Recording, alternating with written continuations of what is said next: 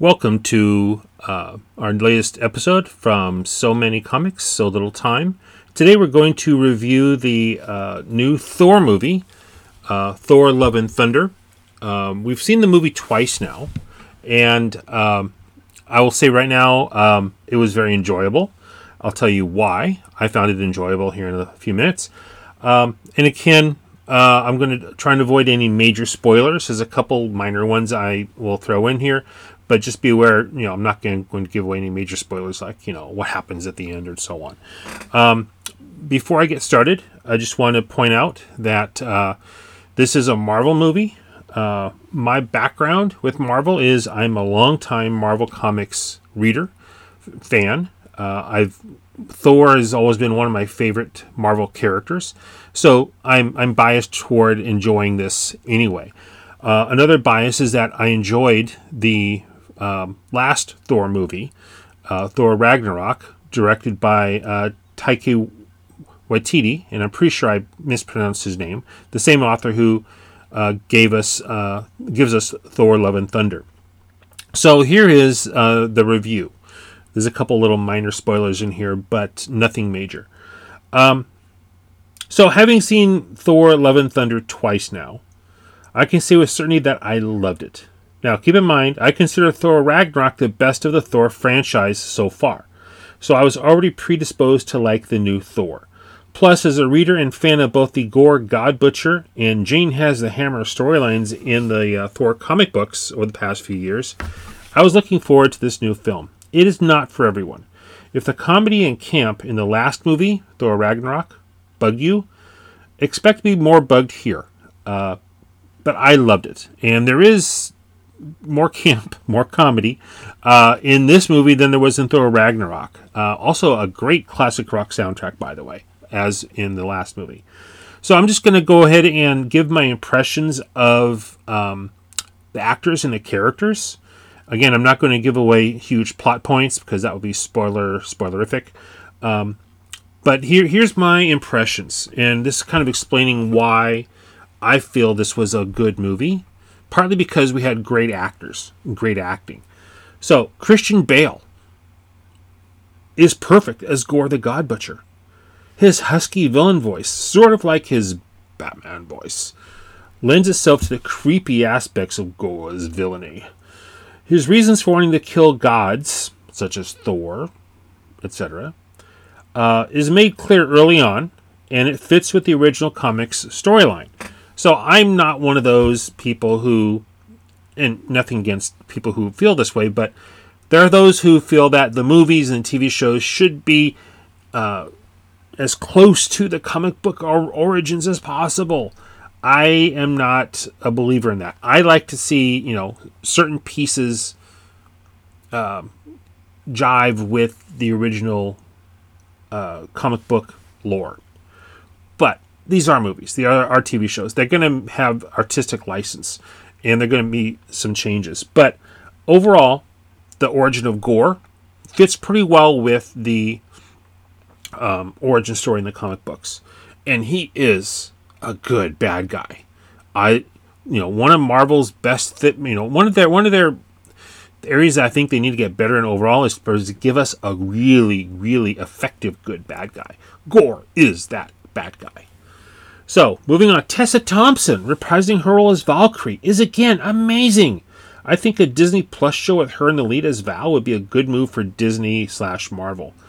We need to see more of her work as King of New Asgard, and maybe get more Sif action in in such a show.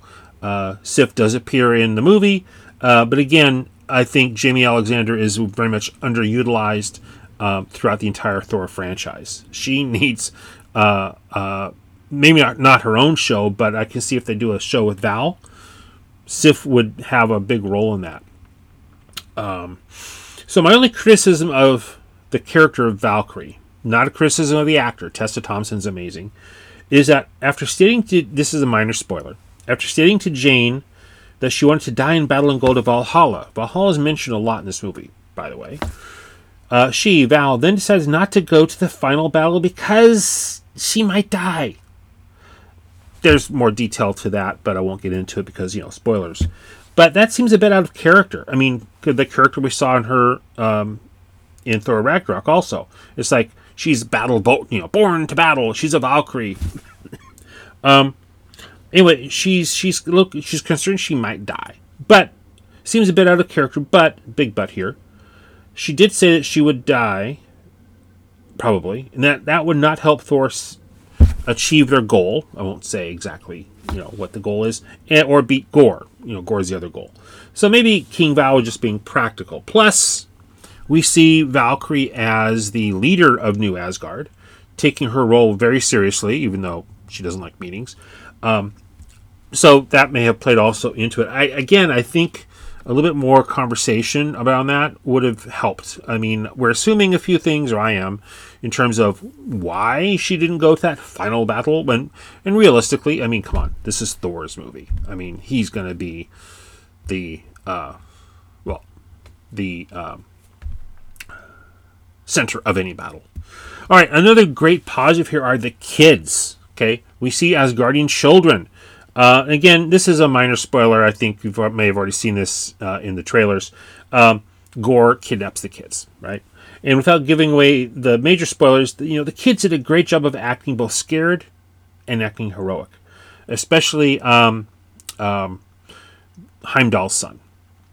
Only after my first viewing of the movie, I've seen it twice now, did I realize that among the passel of kids in the movie, uh, the kids are a major plot point, by the way, are the actual children of Chris Hemsworth, Natalie Portman, and Christian Bale. Uh, that is cool. And uh, one of the kids has a particularly important role in in the movie. Um, Natalie Portman, an amazing actress, is again and always great. From her iconic role as in Star Wars as Princess Amidala slash Padme to her great take on Jane Foster in the Thor movies, she steps into what is now a co-starring role as the mighty Thor perfectly. And I would love to see more uh, mighty Thor stuff with Jane Foster as Thor. Again, that matches not exactly, but matches pretty well with the origins from the comics of how Jane gets the hammer. There are definitely some uh, changes to that, uh, but overall it fits very well, very well. Also, the goats. Uh, I don't recall if they're seen in the in the trailer or not, uh, but there's some goats. And in both actual Norse mythology and modern Marvel mythology, Thor's chariot is pulled by two giant magical goats named Tooth Gnasher and Tooth Grinder. I don't think they're magical in this movie, but it still works. In the comics, they first appeared in Thor Annual Number 5 in 1976. While not named in this movie, they are great comic relief. They like to scream a lot, and a good plot device. Love the goats. The Guardians of the Galaxy. Okay, we see them in the trailers. Uh, and in the last Thor movie, we see, or excuse me, the last Avengers movie, we see Thor uh, going off to adventure with the Guardians. And now we see them working with Thor in the early part of this movie, but they soon depart. Uh, Star Lord's words to Thor are actually an important part of the story. They have a little, you know, man to man conversation, which turned out to be pretty significant. Um, but the actual heroes are heroes of the Guardians of the Galaxy are not in the movie for very long. In a sense, that's too bad. But again, this is really the story of the two Thors, not the Asgardians of the Galaxy. Um, again, I like I like the the Guardians of the Galaxy movies and their their characters, so uh, it was nice to see them. Mjolnir and Stormbreaker, uh, the two weapons we've seen Thor use in the movies so far. For two CGI objects, these two Nordic weapons almost stole the show. Again, not giving away major spoilers, but they had great interactions with each other and with the Thors. Idea there should be a Marvel short about a love triangle between Mjolnir, Stormbreaker, and Doctor Strange's cape directed and narrated by Korg, of course.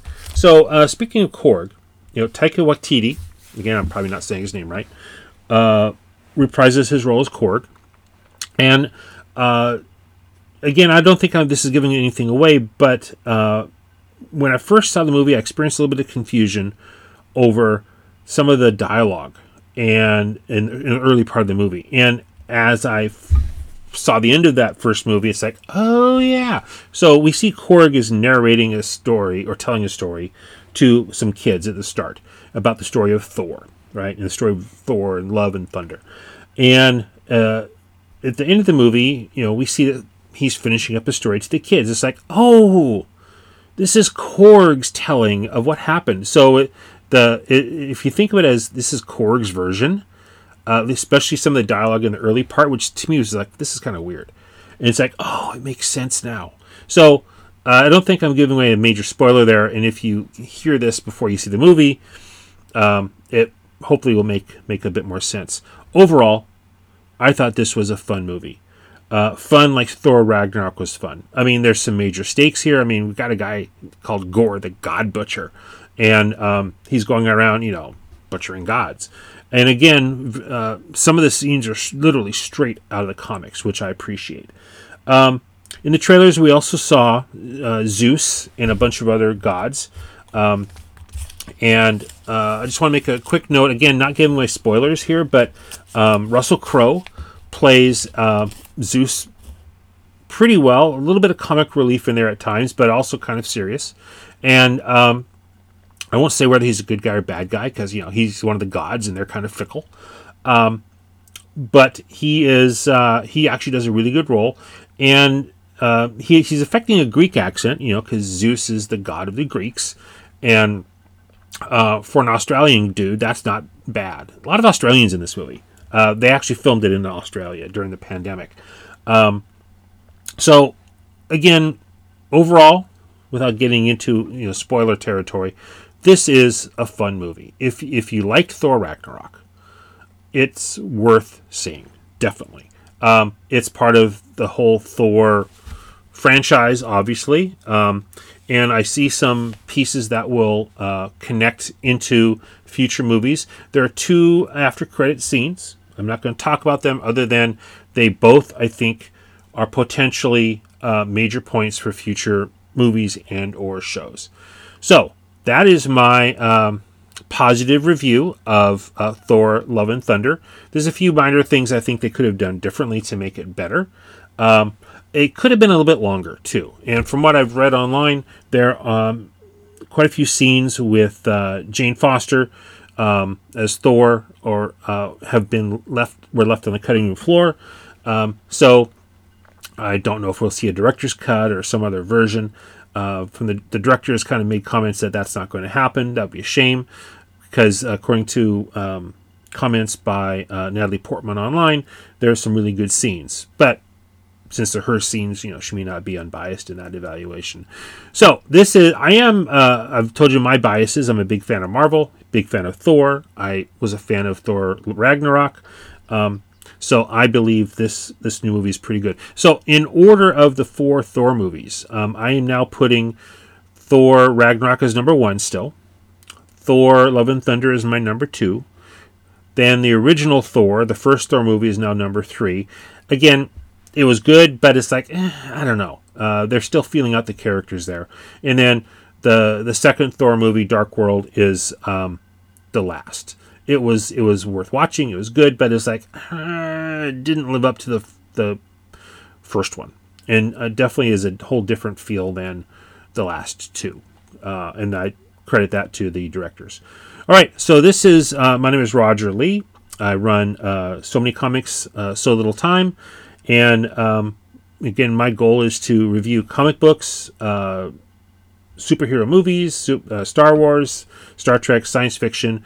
Uh, focus will be on comics and comic related stuff. Um, but uh, future uh, shows will I'll be talking about specific comic books I've been reading and, and, what I think about them, and give you some idea of if you should be reading them yourself. So again, uh, follow us on Twitter, um, and we will see you all later. So, have a marvelous day. Take care. Thank you for listening.